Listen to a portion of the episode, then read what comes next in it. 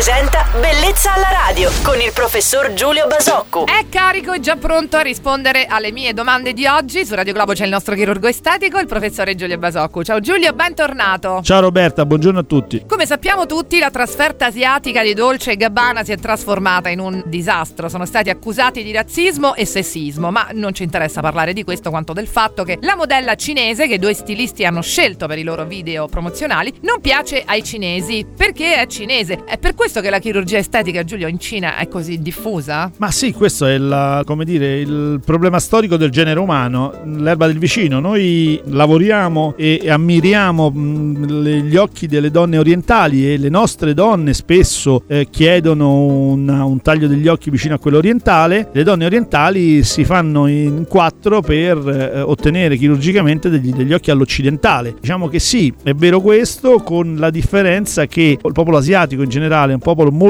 con una grande attitudine alla chirurgia estetica. C'è una giornalista cinese che a commento poi di tutto questo ha anche detto per i cinesi Monica Bellucci è molto bella ma Meryl Streep non lo è. Sì, diciamo che, eh, ripeto, per un, per un, mondo così lontano da noi a, a poter apprezzare le, le sfumature rispetto al, alla personalità, al carattere, alle capacità di una donna come Meryl Streep è più difficile che non apprezzare banalmente ecco. la bellezza esplosiva di una donna mediterranea, europea e, e quindi occidentale in tutto e per tutto come Monica Bellucci, quindi direi che è tutto abbastanza comprensibile da questo punto sì, di vista. Ci sta tutto. Grandissima puntata oggi dove è risaltata soprattutto la professionalità del nostro chirurgo estetico Giulio Basocco. Bravo Giulio, ti lascio al tuo fine settimana, buon proseguimento. Ciao Roberta e buon fine settimana a tutti. Bellezza alla radio.